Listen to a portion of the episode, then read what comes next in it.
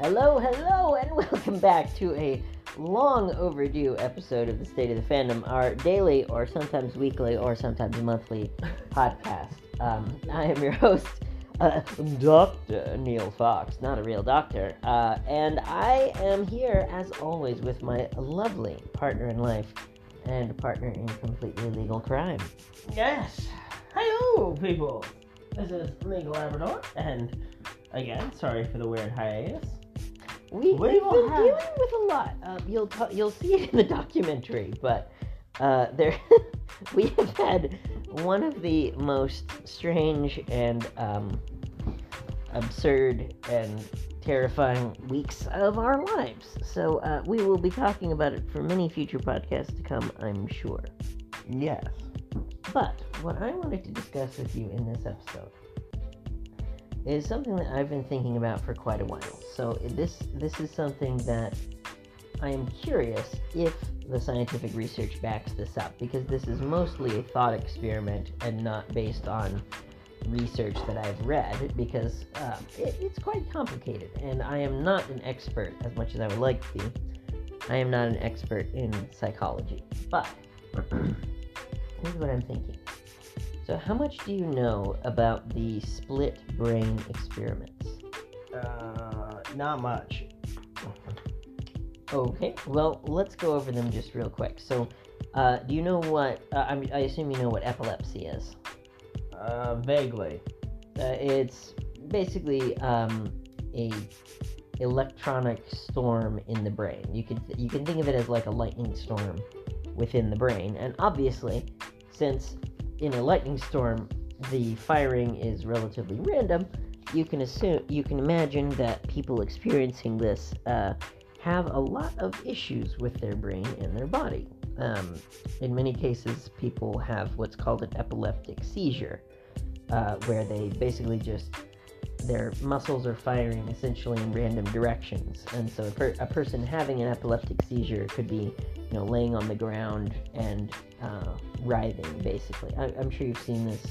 Hopefully, not in person because it's quite dangerous, but um, I assume you've seen it in movies and such.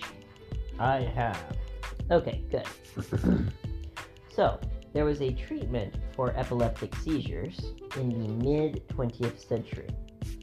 And uh, this is almost never done today because there are many other more effective treatments now. But for someone who would have what's called grand mal seizures, uh, and when I say grand mal, we're, we're not thinking Darth Maul, even though it kind of sounds the same. Uh, perhaps he should have had one of these procedures done to him. But uh, Darth Maul wasn't epileptic. it's a joke. So, uh, for someone who has what's called grand mal seizures, which means seizures all over the brain all at the same time, um, it's it's the most dangerous type of seizure you can have, from what I understand, because um, you basically have no control over your body whatsoever. And so, someone having a seizure like this uh, is in a very dangerous position because, you know, let's say that they are driving a car or uh, walking down a flight of stairs or carrying a heavy box, something like that, uh, they can have one of these seizures and they can fall and hurt themselves and potentially uh, many people around them as well if they're driving a car or something like that. So, uh, for those who suffer from this issue, uh, doctors and patients and etc. will do almost anything to uh, to rid themselves of it because you're you're you're talking about a disease that can easily kill you, and not only that, but has a strong likelihood of in the process killing someone else as well. So you can assume that they would go to almost any length to get rid of this issue, and so. Uh, doctors in the, I think it was the 60s, I don't remember exactly, but uh, these doctors realized that uh, what is a grand mal seizure? Well, a grand mal seizure is a seizure that starts in one part of the brain and then spreads to the other parts of the brain. And so they reasoned, well, if we can separate the two halves of the brain safely, then what we can do is we can prevent the seizure from spreading to both sides of the brain. So it would be contained on one half of the brain so that the person, you know, let's say they're walking down a flight of stairs, maybe they can, you know, grab the handle or grab the um, the railing, for example, with with the half of the brain that's still functioning properly. So anyway, that's the reasoning behind why they decided to try this really invasive procedure. That's basically just a lobotomy. uh, no, it is not. And the reason why is because the brain is a very strange and very special type of computer. Uh, a lot of what the brain does is duplicated many, many, many, many, many, many times. So, you know, something important to the brain, like walking, uh, it is controlled by specific areas of the brain, sure, but like if one little small area of the brain is having an issue, then sometimes it can be duplicated across different areas, especially in children. You know, a child um, who has damage to their vision center of their brain, for example, uh, a child can actually recover the vast majority of their vision by a different area of the brain uh, taking over and copying uh, that functionality that it would need. Now, you couldn't do this in a traditional computer. A traditional computer, you know, one one program operates one thing, whereas in the brain, it's much different. Uh, people think of the brain as a computer, but it is actually much more like a uh, a network of highways or a network of electrical cables, for example, like we've talked about before. Uh, it the the brain as computer analogy is helpful to understand computers and understand brains on a very basic level, but like most things in psychology, it's complicated. It breaks down after you after you um, go too far into it. Anyway, so this procedure they came up with because you know you had some patients who are having seizures like every minute or every five minutes and you can imagine that if someone is having a seizure every five minutes, they are not going to live very long. They uh, they can't sleep properly. They can't eat properly. It's hard to even drink water when you're having a seizure.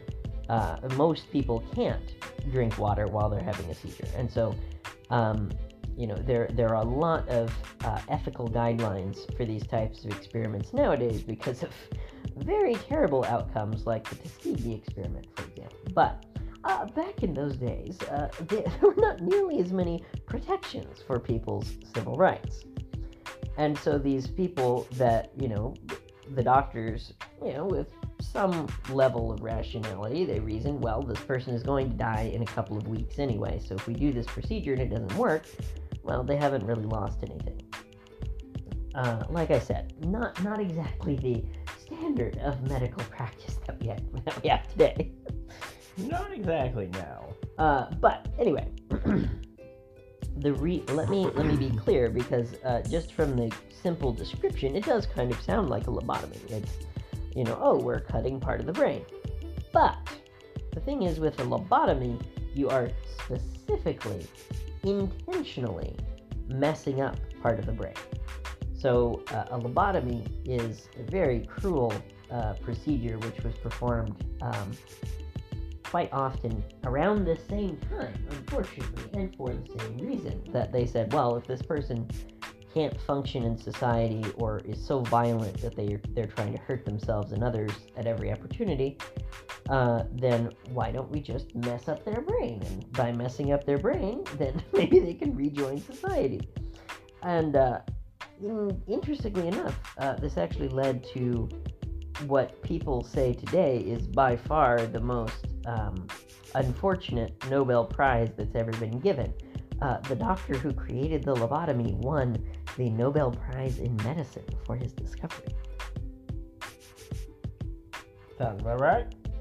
Yes, thank you, Nobel Committee. You you you have such good taste in Obamas and lobotomies. Uh, very similar subjects, in fact.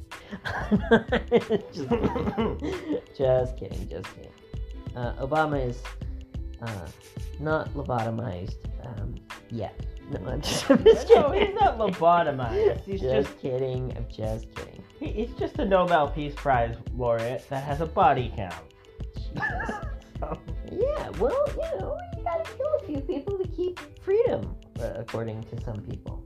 Uh, it's so stupid. But anyway, so let me uh, let me get back to this so that uh, so that our, our more ADHD listeners like yourself uh, don't click off the uh, click off the podcast before we get to it.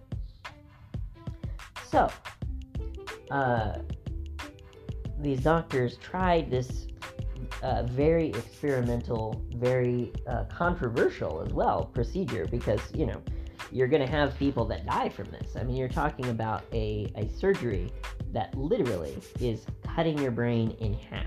So, uh, the reason why it's not like a lobotomy, at least not exactly like, I mean, there's, there's a lot of similarities, unfortunately, but the reason why it's not exactly like a lobotomy is because they are only cutting one specific region of the brain. And they are not destroying neurons other than in this specific location. So, what part of the brain connects the two halves? It's called the corpus callosum. That's just the scientific term for it. The corpus callosum has pretty much only one purpose, and the purpose is just to transmit signals from one side of the brain to the other. There, as far as I know, and of course there's always exceptions in psychology, but as far as I know, there is no uh, processing that happens in the corpus callosum. It's it's like a uh, like one of those. It's actually quite similar to one of those wide cables that you connect like RAM to a to a motherboard, or uh, you connect a um, a power supply to a computer. Ironically enough, because it is literally, and I'm gonna make a little illustration. Computers are just pro. Humans are just protogens. Got it. I, I, it sounds crazy, but it's true in many cases. So you have what amounts to a strip or a flat. Uh, I'm showing them with a little piece of paper towel. It's a ribbon cable. Yeah, a ribbon kit. Thank you. You know what it's called. Yeah. I uh, I didn't I didn't remember it off the top of my head. Uh, it's essentially a ribbon cable that goes through the middle of the brain, and so the two halves of the brain are separated by this very thick bundle of neurons, but actually a relatively small bundle of neurons. So if you take a look at this for a moment, you can see that you can pretty easily snip through the middle of it, Wow. and that actually separates the two halves of the brain. Now, they didn't know before they did this experiment, they had no idea what would happen because this had literally never been done before. Now, the, the only way that they had a, a some ideas what might happen is from patients who were born with either none of this brain material or a small only a small amount of it. There's you know weird aberrations like that happen sometimes. Um, but the uh, what actually happened was stranger and more intriguing than they could have ever imagined. And this is time for a commercial break.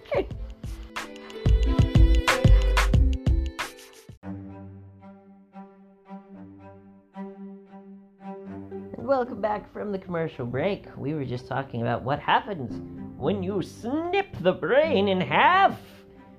Snip, snip. It's like a it's like a mastectomy. No, uh, what is it called when you when you can't uh, uh, Vasectomy? vasectomy. Sorry, Vasectomy? mastectomy is removing of breasts. I, I meant to say vasectomy, i.e., um, making it so that the sperm do not reach the uh, the the end of the penis. Um. Anyway, so here we will.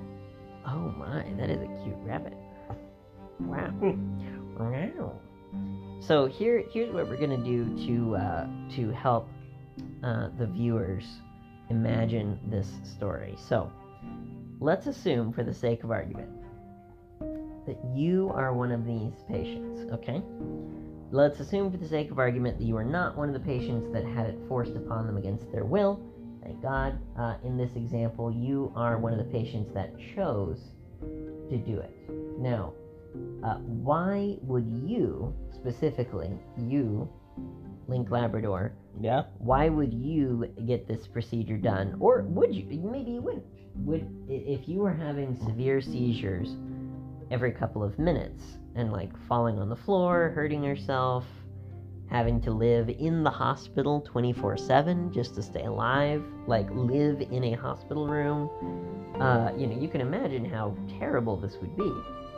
So, what if you had the option and the doctor came to you in, you know, 1967 or whatever and said, We have this new procedure that can split your brain in half and remove all of the seizures from your mind. Would you take the deal, sonny boy? I got really into character there for a second. Maybe. I mean, But you tell me. I, I'm I'm curious what your genuine reaction is, or what your genuine reaction would be in that scenario. under those circumstances, yeah, I'd probably say, yeah, yeah, let's just let's give it a shot. What what do I have to lose? Exactly. Well, because with even with procedures today as well, uh, one of the things that doctors take into account is quality of life. Yeah. So, this person, you know, in in this example, it's poor Sir Labrador having seizures all the time. Uh, what a horrible thing that would be. But um, a doctor might look at that case and say, well, you know, this person might live another 60 years, but what kind of quality of life will they have if they're having seizures every five minutes and can't sleep, can hardly eat? You know, these are the types of things that doctors have to take into account. So, we're going to assume, for the sake of argument, that you, Link Labrador, are the one who is undergoing the procedure. And we are going to just describe what it would feel like subjectively. Okay? So, this is what it would feel like. All right? You would, uh, you know, if, if you even had the ability to, depending on how severe the, uh, the, the condition was, but you would speak about it with the doctor and they would uh, you know, bring you into the operating room. And you can imagine this is, you know, the 1960s. So we're not talking about a modern, beautiful, bright operating room. We're talking about everything is green. The lighting is probably pretty bad, except for right over the table. There's probably like giant, you know, knives and things that we would today consider to look like, you know, things that belong in a butcher shop. But that was just, that was oftentimes just what hospitals looked like back then. And so this probably be pretty scary, especially for a child. Um, but uh, you, you go into this procedure and they put you under and you fall asleep. Now, while you are asleep, the doctor goes in and splits the corpus callosum in half. So now your brain has two halves to it. Okay? Now, when you wake up, the brain is now observing itself after being cut in half. What a curious thing. Uh, The brain obviously would have no evolutionary reason to evolve a process by which it could examine itself after being cut in half. So to you, nothing feels different. Okay? Okay. So obviously you're gonna have a pretty bad headache for a couple of weeks while it heals up, but you know that that's you know, that's just any surgery you're gonna have that. But in terms of your thinking mind, in terms of your mind being able to you know focus on different things, being able to speak even, you could it, there's no difference. There's no difference whatsoever. Okay? mm-hmm. And so the scientists are really curious about this because you know, they, they assumed that the, the patients would have a lot more trouble with tasks like speaking, for example. Uh, you know, a, a scientist would probably have assumed, if you know, not given any data, you know, before these experiments, they would have assumed something like, oh well, you know, the the the act of speech is so complex and so difficult that, of course, human beings must uh, have uh, many uh, many places in their brain that process speech. You know, oh, oh, you know, it can't just be one half of the brain. Uh, but they would have been very wrong. So, despite the fact that nothing feels different to you subjectively, the, the scientists start to notice some very odd things. So, Uh, one, this was a pretty obvious one. I'm sure you could just guess this just thinking about it, but uh, obviously it took some time for them to learn how to maneuver their body again because you know you're you're uh, like in the Bible's uh, verse, you know, the left hand does not know what the right hand is doing. You can't, you know, decide to pick up an apple and decide to pick up a paring knife. You, you, you, you, you now don't have the communication. So, for example, if you're trying to cut something in half, uh, the only way, the only way that your two halves of the brain can communicate with each other is through vision.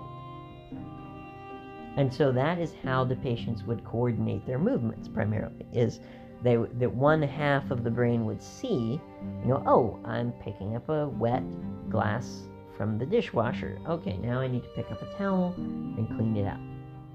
But to again, to the patient, nothing feels different. No, it feels exactly the same way that they they did things before, but maybe they're just a little bit more clumsy than they were before. But for most patients, it wasn't that big of a deal.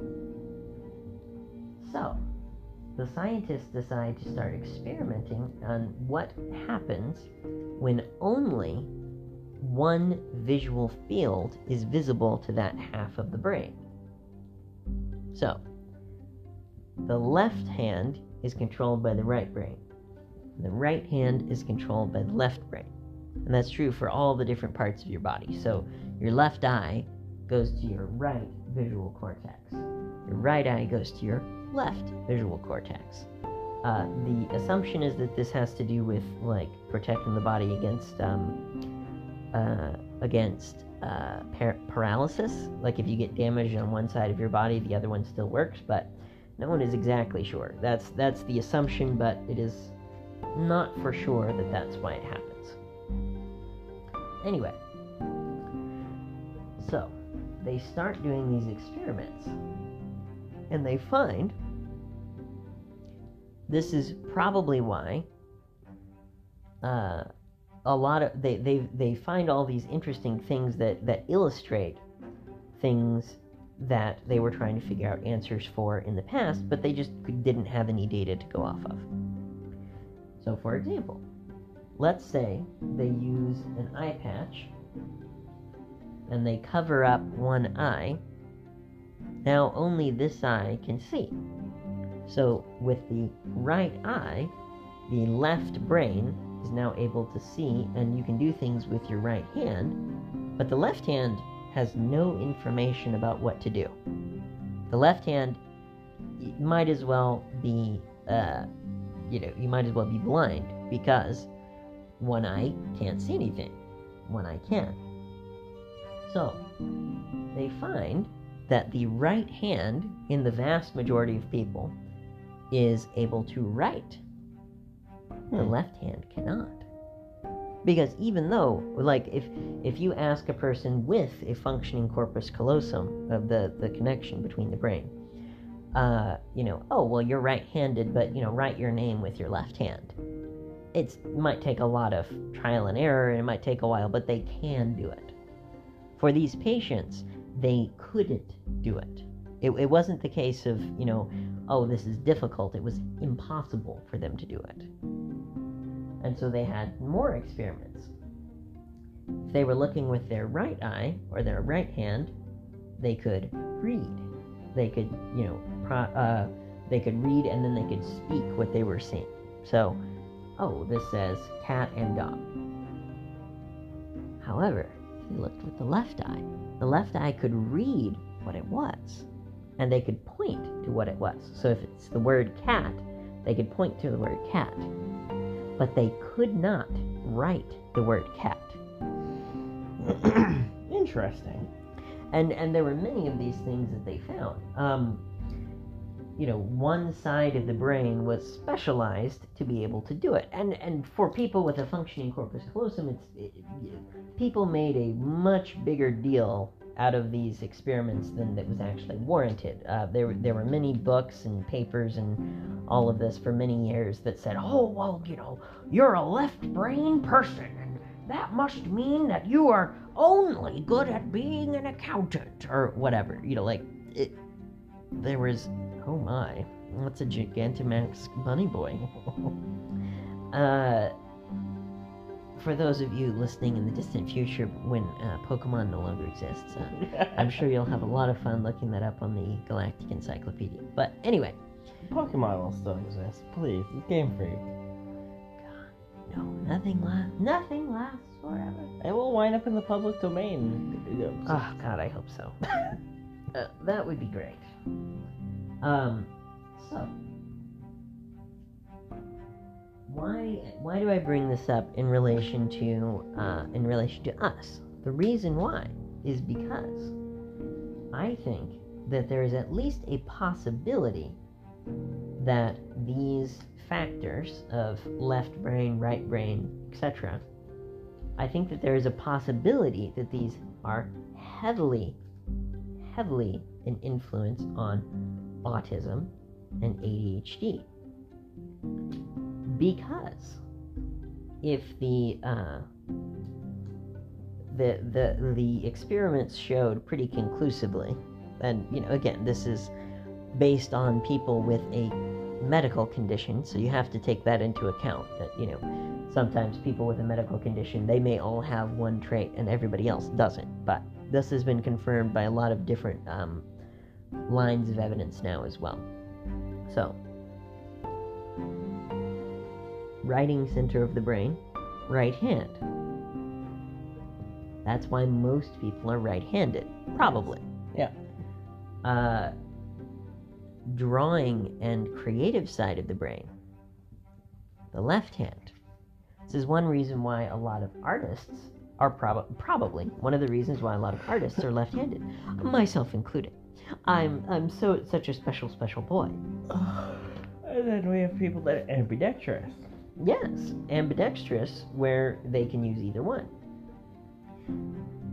So, it is in a in a person with a functioning brain. Uh, I I know that probably sounds like a joke, but it's not. In in a per, literally in a person with a functioning literal brain, um, it doesn't really matter that much that the brains are that the brain has these specialized areas because the brain can communicate very quickly with itself over the corpus callosum. Uh, but so it but that being said, despite the fact that it's not you know the world's most important you know piece of information like some people have claimed it to be, there is still specialization on one side and the other side of the brain in most people. But here's the thing that I find interesting that I want you to pay attention to. If you could pause your game for about 60 seconds, my love. Okay? So, right side of the brain, sorry, right hand goes to the left side of the brain. Mm-hmm. Logical, thinking, analytical, words. Left side, more artistic, more creative, thinking more in pictures rather than words. This is the more emotional side of the brain, so to speak. Again, the, the, a lot of this stuff is not nearly as, as cut and dry as people made it seem in the in the 80s and 90s when a lot of people like me were going to school. But here's my hypothesis that I would like to know if it's true or not. Here's my hypothesis. I think that it is at least possible that autism is an overactivity of the logical side of the brain. So, logical side, right hand. Mm-hmm. And it is possible that ADHD and dyslexia are overactivity of the right side of the brain to the left hand. Left hand, right side of the brain. Because tho- those are the specializations that we know exist in the brain. So, if I'm all about numbers and, and words, which uh, it, people can speak to me for five seconds and figure that out about me, and if you are more about how does it feel, how does it, how how do I use this creatively? How, whereas I'm like, budget numbers, bar graphs. I love bar graphs. uh, I personally prefer pie graphs I'm sure you because do. pie graphs are very pretty. You just like them because it's talking about food. I, I we, we all know that to be true. But I'm just teasing you, my love. but if you're spending fifty percent on If you're spending 50% of your money on pie, you should probably get a gym graph instead of a pie graph. what? No, if you have a pie graph, you Mhm. start with hundred percent, Mhm. and then you take out individual slices, and all those slices have percentages to them. Yes, yeah, uh, It- darling, you don't have to. eloquent. You you don't it. have to explain to me what a pie graph. I don't have to explain to you, but I can explain. Oh, you're to the- explaining it to the listeners. Okay, I can explain to the listeners. Sorry, sorry. I. I, I, for a moment, I thought you were trying to explain to me what a pie graph is. So, No. I, I got that one. I got it. I, I, I know what that one means. Um, so, to to finish off the discussion about um, about the split brain patients, here is one of the most interesting things that I has, uh, in my opinion, this is one of the most interesting things to come out of scientific research in the past hundred years. Okay, this is, in my opinion, one of the strongest pieces of evidence for evolutionary theory and atheism. Now, I am not an atheist because, one, people do not like the term atheism, but two, uh, I think that supernatural things could exist, but you know, I just I'm looking for evidence for it. I I look I find these types of things fascinating. You know, if you if you told someone who was an atheist in in 1910, oh well, you know, someone is going to discover this theory that means that you know people can travel uh, millions of, of, of units of distance called light years, because of course the light year not been invented by that point, but they can travel these distances within a human lifetime. They would say, oh, well, that's magic. That has to be magic. That there's no way that could happen within Newton's laws. It's impossible. But we know that that's not impossible. Anyway, I call myself a secular Buddhist Scientologist. I, I know that that is much more complicated than most people even care to understand, but I am not an atheist. I want people to understand that about me because I changed my mind on that. If you go back and watch some of my older videos, I say things like, oh, well, I'm an atheist. That is no longer true. And I would prefer for people to not derail my political campaign before it even gets started by going, oh, he's an atheist. He's, he worships Satan. And I'm like, well, no, that's my husband. He worships Satan. um, but I do not. Uh, Well, this is the American House of Chiefs. This is your Lord and Savior Satan. How can I help you today? exactly. I don't worship Satan. Oh, you don't? No, I worship change. It'd be like saying I worship Odin. Worship change. What do you mean? I worship the fact that change is the way forward for society. Yes. So, so wait, are you saying that you have made a religion out of evolutionary biology? Because if so, that would be incredible. Uh, and I would love to announce it on this podcast. Yes. Okay, well, uh, we will call you the very first um, Darwinist um, as a religious term and not a scientific term. Uh, how interesting. Uh, thank you. you. So you're creating a religion. I am not founding the religion of Scientology, but I would like to make it a lot more popular than it is right now. It is absurd how few people know about it or understand it. But anyway, uh, so you, I'm, I'm, uh, I'm helping out our founder L. Ron Hubbard to spread his religion, and you, and you are uh, founding your own. So Mhm. delightful. Yes. Uh, sounds sounds like a plan. uh, Dar- uh, the very first uh, Darwinist on this podcast. Uh, so, Mr. Darwinist, what would you like to say to your future congregants? Oh, I would say stay fluffy, stay furry, Stay fluffy, stay furry. and if someone tells you that if someone tells you no matter what status in life you are if someone tries to tell you you have to do something that way because it's unprofessional tell them to go fluff themselves because it makes you happy. Exactly. I, you know, I wonder. I, I don't know exactly how I would quantify it, but I'm sure I could figure out a statistical basis for it. I wonder how many people have led unhappy lives because you know, oh, well, I have to do it this way. I have to. It's it's impossible to do it any other way. No, it's not. Uh, have you heard of electrification?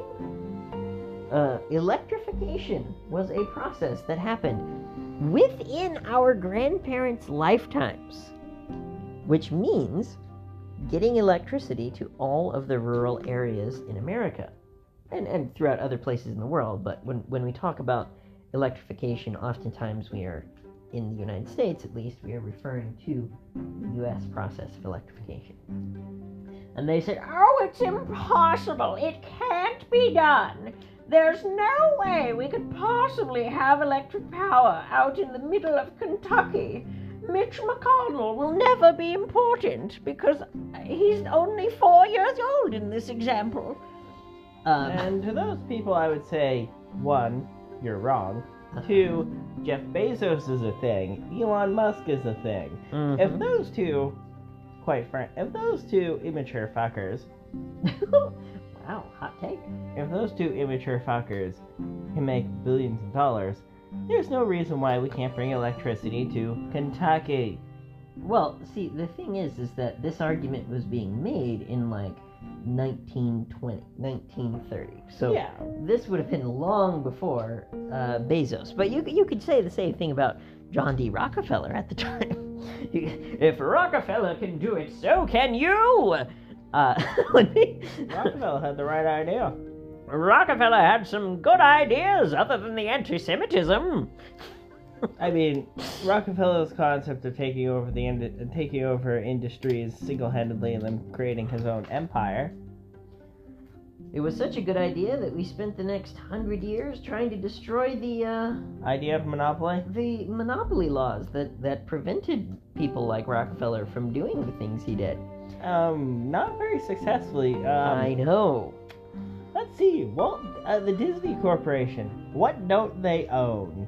Uh, good question. You know, this is actually an excellent question because I will definitely use the power of eminent domain to take Disney shares uh, when I am the president because there's no reason not to. Uh, but, oh, I don't have my uh, computer cord. Um, What does Disney own? Excellent question. They be, own a lot. It might be easier just to go down the list of things they don't own. Yes. What does Disney? Oh, there we go. Okay. Oops. Okay, this is my personal favorite graph of it because it's become so complicated that it requires a graph that is. Uh, it doesn't say this size. Is that Let's see, just How do I download the? Is that just the blueprints for the Death Star? Uh, yes, correct. I'm glad that you figured it out. what the hell is this thing? Okay. So once this downloads, I can see how big the image is because I just want to tell you how many pixels it is. If I can. Oh yes, it's 2,500 by 3,000 pixels to be able to see all of the detail of what they own. That's a bit absurd, don't you think? Uh, so let's see. So they've separated it into the Mickey Mouse years, which is quite funny. Uh, Walt Disney Company is the middle. Obviously, they own the most. Then you have Marvel on the left. Then you have 21st Century Fox on the right, Got it. because they recently acquired 21st Century Fox. So, uh, where would you like to start? Uh, Marvel, 21st Century Fox, or Walt Disney Company? Walt Disney Company. because obviously it would take us quite a few hour-long podcasts to get through this entire thing. But let's let's just zoom in on one tiny part of the graph. And I'll make sure to link this in our show notes as well. But I'll just zoom in on one tiny part of the graph. And uh, we can see how much they own. So, Walt Disney Company, you have Disney Music Group, Disney Studios, Disney Parks, Direct to Consumer, ESPN, Steamboat Ventures, Disney ABC Television, Disney Theatrical. Which one do you want to take a look at?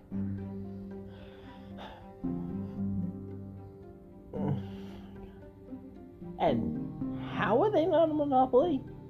Uh, they are under the laws that are currently in effect.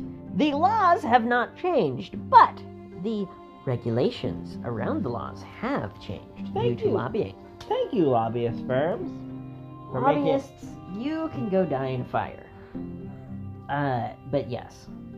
So choose one. Choose. Choose. Poppy head hurts just thinking about this. Yeah. Well, the the thing is, is that Disney is a thirty billion dollar a year company, or it was recently. I think it may have gone up since then because it surged dramatically during the pandemic. How convenient uh, that Disney, a company that primarily operates theme parks, would have greatly increased its holdings during the pandemic. Hmm. Uh, but that being said, let's just zoom in on just one. Just one of the things that they own.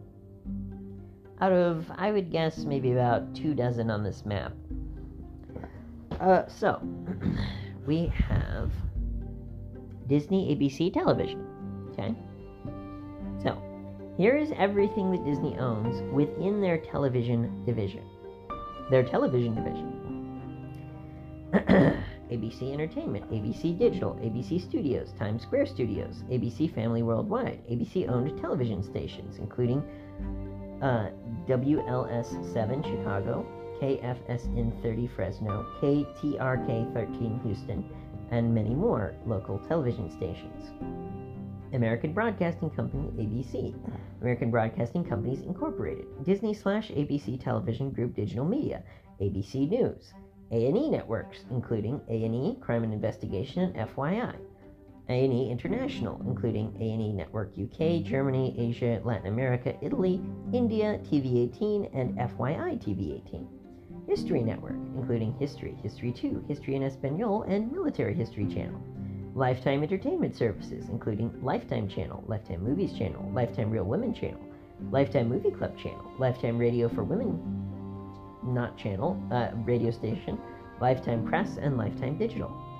Uh, Vice Media International and Viceland, A&E Indie Films, A&E Networks and Consumer Products, A&E Studies, A&E Films, A&E Networks Digital, Disney channels worldwide, including Disney Junior, Disney XD, Disney Channel Radio, Disney KRDC, AM Radio, It's a Laugh Productions, Broadcast Satellite Disney Company Limited, and our personal favorite, and the one that creates all the furries, Disney Television Animation.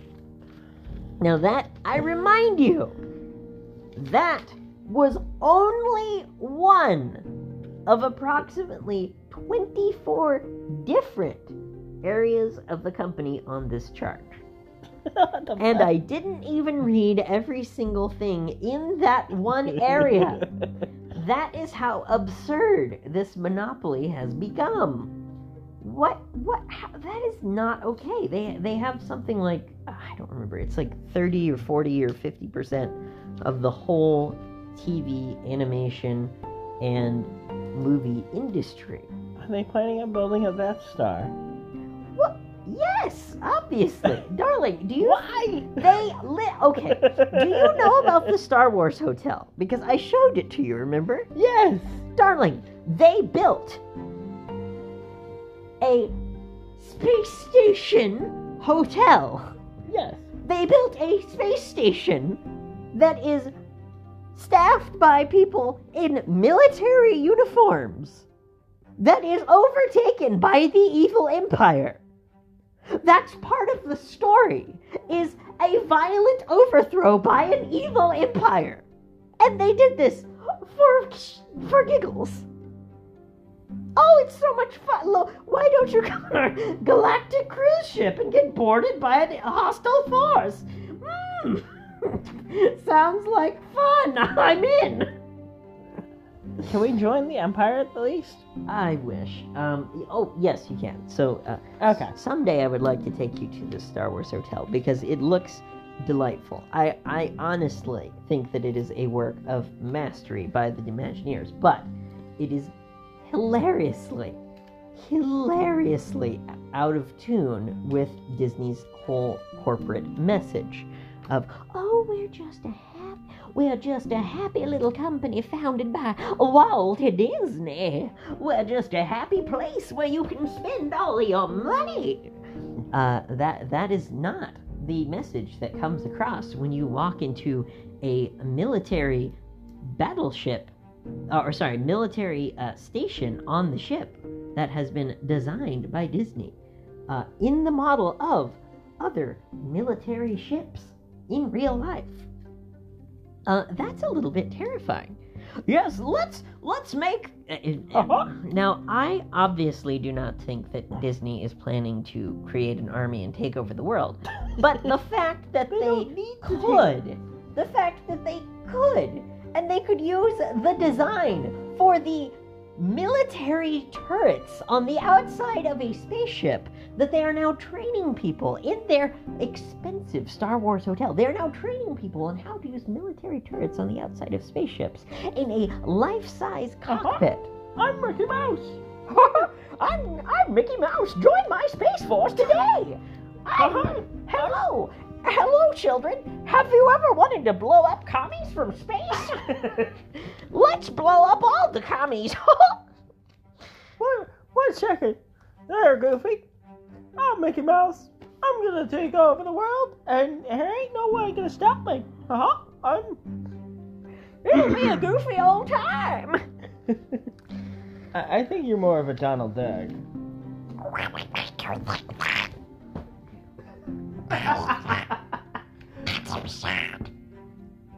Fine. And that that man's I may be a voice actor. I'm, uh, it's so difficult to tell. Uh huh. I'm Mickey Mouse. You can actually do a half decent Mickey. Yeah, that's actually kind of impressive.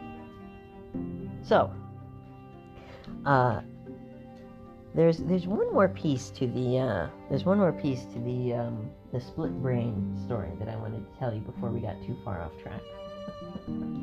there's one and only one more piece to the story that I want to tell you. So, what they found and, and you know logically they this has to be true but it, it was a surprise of course when they found it was that the two halves of the brain made independent decisions so for example let's say that you showed the person a menu. Yep. and the menu has you know 30 different sandwiches or whatever. The left brain might decide on one sandwich and the right brain decide on a completely different sandwich. And then and then here was the best part okay? So you have one side of the brain that's verbal and one side of the brain that's nonverbal okay Mm-hmm. so if you had the nonverbal side pick a specific option, so you know I'm gonna have the Swiss, the ham and Swiss, is what the the nonverbal side you know pointed to the picture or whatever. Then the verbal side of the brain would come up with a justification of why it picked that decision, and we can see this in um, we can see this in you know every debate or every you know political party that's ever existed but you know justifying things after the fact. There's actually a very strong evolutionary basis or sorry um, a research basis of how this happens. Oh you give people a hard decision they make a decision but then they they justify the decision regardless of whether it was right or wrong. And to finish out our story about these split brain patients, there was at least one case at least one case where the person, when asked, one side of the brain said that it believed in God and was a Christian, and the other side said it did not. Hmm. So, the question that has been making priests and rabbis and uh, ayatollahs and whoever shake in their prissy little boots for the past 50 years now is let's assume, for the sake of argument, let's assume for the sake of argument that we are not taking, uh, you know, some type of uh, theological argument into account. So we're, we're not taking, you know, oh, well, he had to make sure he wasn't a sinner, or he couldn't eat raw meat, or whatever. It, whatever. You couldn't eat raw meat. Well, No, unless you hang out with wolves, you probably shouldn't eat raw meat. no, no, no, I know. I'm just I'm giving an example of like a dietary restriction. So we're, we're taking all of these things out of the equation for the sake of the thought experiment. So this person, whoever they were, because their identity was never released, as far as I know, uh, It's in a secret archive somewhere. I'm sure. Let's maybe we'll just hold on. Let me finish the story. Okay. Let's assume, for the sake of argument, that in whatever religion that they practiced, that this person did everything right. Okay? So they they maybe they're a Jewish person and they've been circumcised and they never eat pork. Or they're a Christian person and they have, uh, you know, said the prayer of salvation, or a Protestant Christian person. They've said the prayer of salvation, they've tithed, they've done good deeds, etc. But they die and go to heaven. And one half of their mind does not believe in Christ or you know believes in a completely different religion. Maybe maybe it believes in satan or what, whatever. It doesn't matter. The point is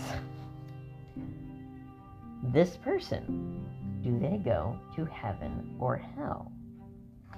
And to my to my knowledge, because I've looked into this very thoroughly, I find it absolutely fascinating. To my knowledge, there has not been a single religious person of any religion able to give a an answer that is satisfactory to me at the very least, and to you know Reddit slash you know the atheist community at large in general. Now, obviously, Reddit does not represent the atheist community at large, but they are by far the largest group of atheists on the internet. So, while I vehemently disagree with a lot of the things that Reddit atheists have done, uh, the fact that they are the largest group on the internet is there's no there's not even any contest. It's it's the largest by far.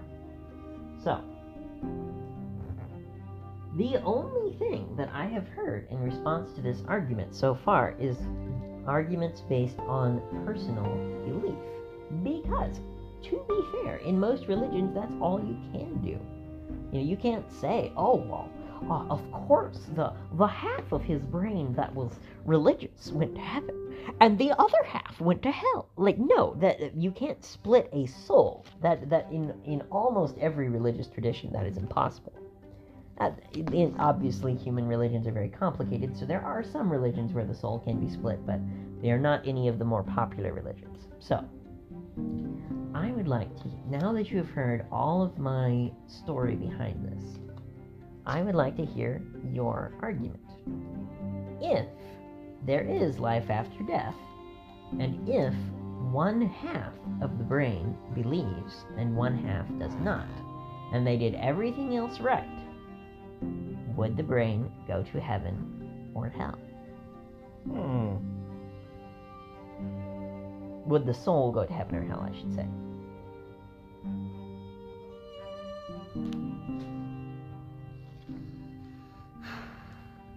Hmm.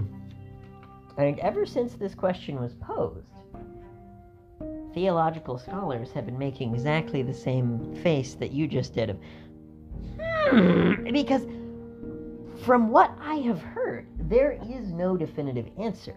You, obviously, some people are going to give you a definitive answer, but if you press them on it, as I have done many times. They go, well, I, that's just my opinion. You, you say, oh, well, somebody might say, oh, well, if they've said the prayer of salvation before the mind was cut in half, then they go to heaven. But if the prayer of salvation was said after it was cut in half, then half of the brain did not say the prayer of salvation, and therefore they would have to be judged based on their actions, similar to a person who has never heard the gospel of Christ. And, and you get into these very strange and very, in my opinion, pedantic arguments like that of like, well, when did they say the prayer of salvation? When exactly? Was it on the day of the surgery? Was it right before they went under anesthesia? Like, it just becomes absurd. well, because they're looking at the wrong aspect of it. Okay. What aspect would you look at? They're arguing, oh, the human, the, the, the human soul goes to heaven or hell, and that's the only explanation there is. Mm-hmm. Well, I would say they're arguing. Their argument doesn't matter Okay. because Because. heaven, the afterlife, is a fucking school ground. It is just a School ground. Yeah, the afterlife is just a place to take a final exam. Okay. Interesting. What do you mean? Well, we come to Earth, you learn your lessons, you die, Okay. you get tested on the lessons that you were there for. Interesting. Okay. So kind of a reincarnation concept. Basically. Okay. Interesting. So, uh, So it doesn't matter. mm, In my own humble opinion, it doesn't Sure. Matter if you're atheist, Hindu, whatever, hmm as long as you're not creating, as long as you're not blowing yourself up for some weird god. right. You don't need to chill. Ch- just chillax, bro. If you want to blow, Chilla- j- bro, I will I will make you the most delicious pork kielbasa that you have ever tasted. Uh, since you've never tasted a kielbasa before, it will be the most delicious. And I will tell you that it is a beef kielbasa, so you will actually eat it. And then when you do eat it, you will say, mm, that was so good. I would love to have another. And I would say, well, from this pig? and they go, oh, well, you tricked me. Fuck you. yeah, but still, uh, guys, just chill. yes! Oh my god, if people would only just chill a little bit, the world would be so much better. Uh, by the way, I, I've come up with the the uh, the, the name of the strain of um, hemp, uh, uh, and for legal reasons, I'm going to say the word hemp, and not any other word. But legal hemp, the strain of legal hemp that we're going to grow. Yes. Are we gonna call it the Wiggly Puppy? No, we are going to call it because here's how we're going to market it, okay? Yep. I will be my scientist character for the show. And I will say uh, maybe maybe we'll like sponsor other people's videos, for example, to get the word out about it. And it'll be like, friends, friends, I've discovered the most powerful chemical in the universe. It's a new chemical element. It's called chilaxium. come, come to my come to my internet website and order your chilaxium today. and it's just it's legal CBD, basically. Maybe a little bit of Delta Eight if the federal government keeps their uh, panties on about that. Uh, but CBD is legal in all 50 states, as far as I know. Uh, but you know, as long as it's legal in that state, we can sell it. And uh, We'll just we'll just you know we'll just decriminalize every single drug ever. Uh, yes, it should be decriminalized. It is it is absurd. It is absurd that in an age with as much science and reason as we have, that we are still treating uh, the issues of addiction and poverty and crime with the same techniques that have not worked for a hundred and fifty years. But we gotta protect the promulists, so we gotta put these people in prison because they're committing crime. See, see, see, see, see. But, but, you have to consider the actual effect on the population. You can't just say, oh, well, uh, prison is the only way. The only way that we could protect ourselves is by putting people in prison. And it's like, are, are you stupid? The Because. Nazis tried that. It was called the Holocaust. Uh-huh. Or or when when we put a bunch of people with darker colored skin from Africa, uh, sorry, ancestors from Africa in in the case of the modern day, or from Africa itself in the case of the old times. But uh, when we put a bunch of people in work camps, work camps where they were not allowed to leave, and then paid them nothing for their work, that's called slavery and it was outlawed in 1870 or some shit. Eight, like the the Constitution says that you are not allowed to have slaves in the United States. And what is prison labor for 12 cents an hour other than slavery? Especially because something like I don't even remember. It's like 50% of the prison population is African American. And that means and well, and to and again, to be fair, there are only, from what I understand, about 10% of the population that is African American. And so having 50% of your prison population be a minority group that's only 10% means that uh, just based on that rough math, I'd have to look up the exact numbers, but based on that rough math, that's five times as many people from that racial group as should be, quote unquote, should be in prison if it was a fair system. And so it's not a fair system by the numbers. It's so obvious that you know, you you do not have to be a statistician to look at these things and say that is completely unfair.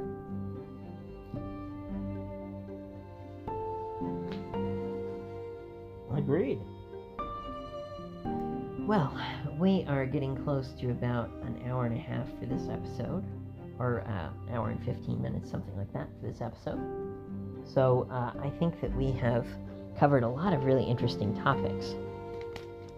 And uh, just to uh, just to finish my my argument, quote unquote, about the uh, split brain patients, it is unfortunate for the cause of scientific research that these procedures are no longer necessary just because they yielded such interesting results. But just for the sake of suffering of patients, etc., I mean, obviously, we are glad that we have things like psychogenic medicines instead of having to cut people's brains in half.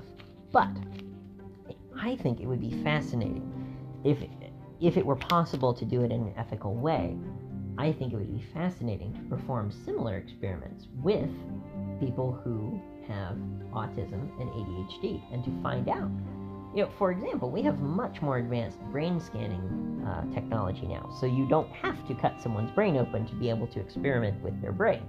You can, you know, show the same stimuli with, you know, the same image or same video. You can show the same stimuli to a person with autism and a person with ADHD, and you can see what parts of the brain light up. And that is a much more humane way to do these types of experiments. So, if these types of experiments could be performed in a safe, humane, and ethical way, I would be fascinated to see just how different the brains of you know your control group, quote unquote, your your average patient, versus the brain of an autistic person versus the brain of an ADHD or dyslexic person. And I'm sure those studies are being done. It's just uh, it's it's it's a complicated field of study. A little bit. A little bit. Uh, so, uh, that should uh, finish us up for the episode for today. Thank you so much to everyone for listening. We are so grateful for your support. Uh, we have a ton of episodes now on the uh, on the feed, and if you can, please uh, give those a listen, uh, including uh, many of the episodes that we made a few months ago. Those are all uh, in my opinion, great to listen to. Especially, uh, I've been hearing a lot of listeners writing in and saying that they're, you know, just queuing it up and listening to all of them in a row, and that is freaking awesome. Thank you, listeners. Yes. It only makes sense when you start from the beginning. That's true. That's true. For those of you, you know, who may have scrolled back, you know, a year or two from now or a thousand years from now, for those of you scrolling back and like, oh, I'm going to listen to some of the early episodes. Uh, well, Good luck to you. I would recommend starting from the very beginning because there's a lot of context that you will miss if you do not start from the very beginning. Uh, so yes, if you're watching this on YouTube, if you're watching this on the Star Wars HoloNet at Disneyland's uh, uh, Disney World's Star Wars Hotel, um, make sure that you uh, make sure that you like the video and make sure that you subscribe to the channel. And uh, please do write a review and a comment wherever you see this on whatever podcasting app that you're using. Uh, we greatly appreciate your uh, sticking with us and, uh, and helping us on this uh, on this amazing journey that we're on. Spaceship Earth, as uh, as Epcot would put it. Uh, so, thank you so much for listening, and have a wonderful day.